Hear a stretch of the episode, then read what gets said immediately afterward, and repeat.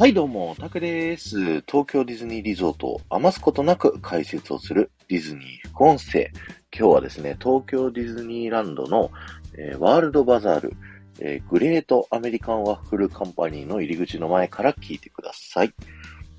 ディズニー副音声はですね、皆様からのレターを、えー募集させていただいておりまして、皆様の好きな東京ディズニーリゾート内の場所、アトラクションだったり、ショップだったり、レストランだったりといった場所をですね、えーレターで教えていただいて、その場所の、えー思い出だったり、え好きな理由だったりといったエピソードを、えー一緒にね、送ってきていただいて、それをご紹介して、で、その後にそちらの豆知識をお話しするというね、はい、あの、形になっております。で、今日紹介するレターがですね、えー匿名希望の、えー方のレターになってるんですけども、えー本当はカリブの海賊、シンドバッドをお願いしたかったんですけど、すでに出ていたので断念ということで、あえてグレートアメリカンワッフルカンパニーを好きな場所とさせていただきます。好きな理由、思い出、えランドでここだけしか食べられないミッキーワッフルが大好きで、ほぼ必ずパークに行ったら最初に食べる。味も美味しくて、並んででも買う価値があるし、季節によって少し味が変わるので、シーズンごとの思い出ができるのがいいところも好き。実際に調理しているところを見ながら買うことができるので、できる工程が見れるのと、出来たてのワッフルを堪能できる贅沢な空間が素敵。えー店内のポスターでワッフルの焼き方、小麦の工場の話、材料のポスターなどが飾ってあるのを見ているのが好き。いかにもアメリカらしい内容なのが面白い。ということでね、えー匿名希望さんありがとうございました。ということで今日はね、グレートワッフルアメリカンカンパニーのお話をしたいと思うんですけど、僕もね、あの子供の頃からこちらのお店すごい大好きでですね、あのー開園当時からね、こうあったお店ではないんですよ。こちらのお店、えー1998年の7月に、えーオープンしていて、なんでその頃は東京ディズニーランドが15周年の時なのかなはい。にできてたと思うんですけど、親がですね、あの、新しく、あの、ミッキーワッフルのお店ができたから行こうよっていう風にね、こう言われて、親に連れられて行って、子供の時に食べたっていうのがね、すごい懐かしい思い出でございます。あの、当時はね、あの全然並んでなくて、結構すぐ帰って、あ、すごいここ穴場のお店だね、みたいな風にね、こう言ってたんですけど、今はもうディズニーランドの代名詞みたいなね、あの、お店になってしまって、すごい大人気なね、ミッキーワッフルですよね。で、レターにもね、書いてあったんですけど、店内を見るとですね、その、ミッキーワッフルを焼いてる様子がね、あのーなんて言うんですか、裏側をこうガラス張りにして焼いてる様子を見ることができるんですよ。で、見てるとすごい面白くて、あの、ミッキーワッフルの専用の型っていうのがもう12台わって置いてあって、で、この字型に置いてあるの。そこにキャストの方がね、一個一個そのワッフルの種をね、こう入れて、閉めて、くるって回すっていうのを、こう流れ作業でね、ガチャガチャガチャガチャ、こう一生懸命やってる様子をね、こう見ることができて面白いなと思います。一個焼くのに、だいたい5分ぐらいかかるみたいなので、結構大変ですよね。20個のワッフルの機械を1個ずつね、種を入れてくるっと返して、焼けたら開けて、それを全部皿に移して、そしたらまた次の種入れてっていう永遠作業考えただけでもすごい大変だなっていうふうに思うんですけど、なんかそのワッフルの機械をね、こう見てると、もうものすごくね、年季が入ってる。それは15周年のね、時にオープンして、今が40周年ですから、25年このワッフルを焼き続けてるっていうのはね、本当にものすごいですよね、本当に。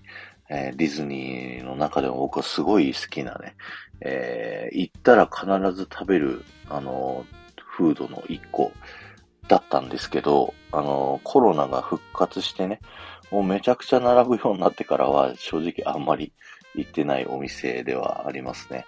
はい。皆さん、あの、ミッキーワッフル食べたことありますか？食べたことある方は、あの、どこから食べるか当ててあげましょうか。まず、耳を切り落とします。多分みんなそこが一番切りやすいと思って、一番最初に切ると思うんですけど、どうですかね？違いますかね？はい。あ、そう、あと、なんだろうな、豆知識で言うと、このお店はですね、もともとフルーツ屋さんでした。あの、レインボーフルーツマーケットって言って、サンドイッチやったり、フルーツタルト、フレッシュジュースを取り扱ってたレストランで、ドールがね、スポンサーに、えー、なっていたお店で、中にはね、あの、専用の絞り器があって、えジュースをその場で絞って、えー、フレッシュジュースが飲めるっていうね。はい。そんなお店でですね、あの、グレートアメリカンワッフルカンパニーには、なんかバックグラウンドストーリーっぽいバックグラウンドストーリーが、あの、見つけることはできなかったんですけど、そっちのね、あの、レインボーフルーツマーケットの方はね、あの、ストーリーをまとめてくださってるネット記事をね、見させていただきまして、このレストランは、エスター・オリンが、人の名前ですね。多くの人に新鮮な果物を食べてもらうことを夢見て開いたお店です。エスター・オリンは、虹の先には金の壺があるという伝説を信じていた農家の娘。開店当日にエスターはワゴンに果物を運んでいた時に嵐に巻き込まれました。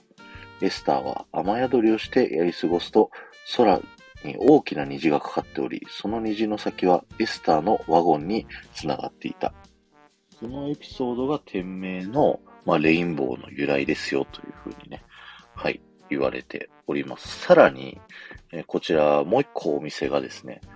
この前にありまして、シトラスハウスというね、あの、お店がありました。こちらも、あの、フレッシュジュースをね、取り扱うお店だったということで、ドールがスポンサーにつくことによって、まあ、変化したのかなと思います。で、その時からお店のね、雰囲気、外観っていうのは、あの、このワッフルカンパニーに、似てたっていうのを当時の写真を見るとですね、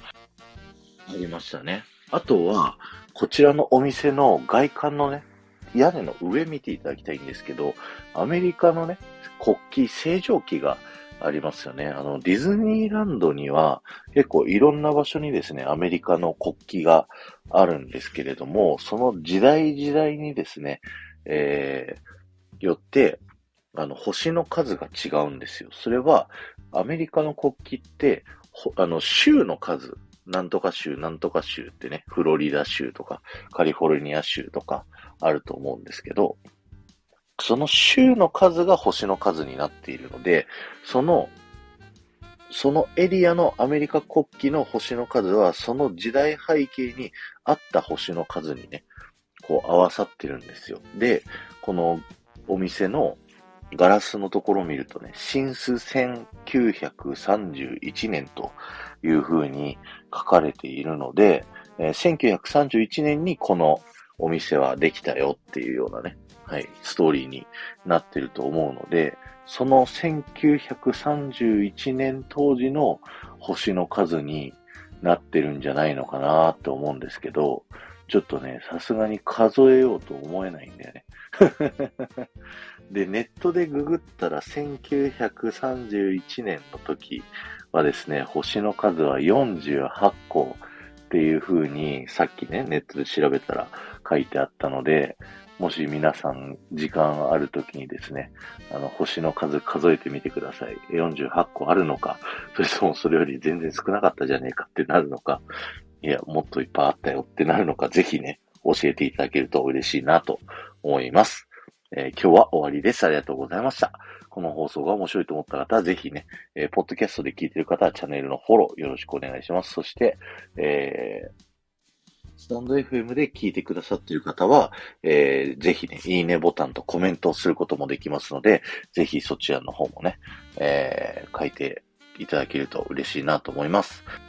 で、コメント何書いたらいいかわかんないよっていう方はですね、僕が今からキーワードをお伝えさせていただきますので、えー、そちらのキーワードをですね、このキーワードだけでも結構ですので、コメント欄に書いていっていただけると嬉しいのでよろしくお願いします。今日のキーワードは、私もミッキーワッフル耳から食べるよで、お願いします。えー、耳から食べない人はですね、私はどこから食べるよって教えてください。ぜひね。はい。よろしくお願いします。ということで、ありがとうございました。この後も夢が叶う場所、東京ディズニーリゾートで素敵な旅のひとときをお過ごしください。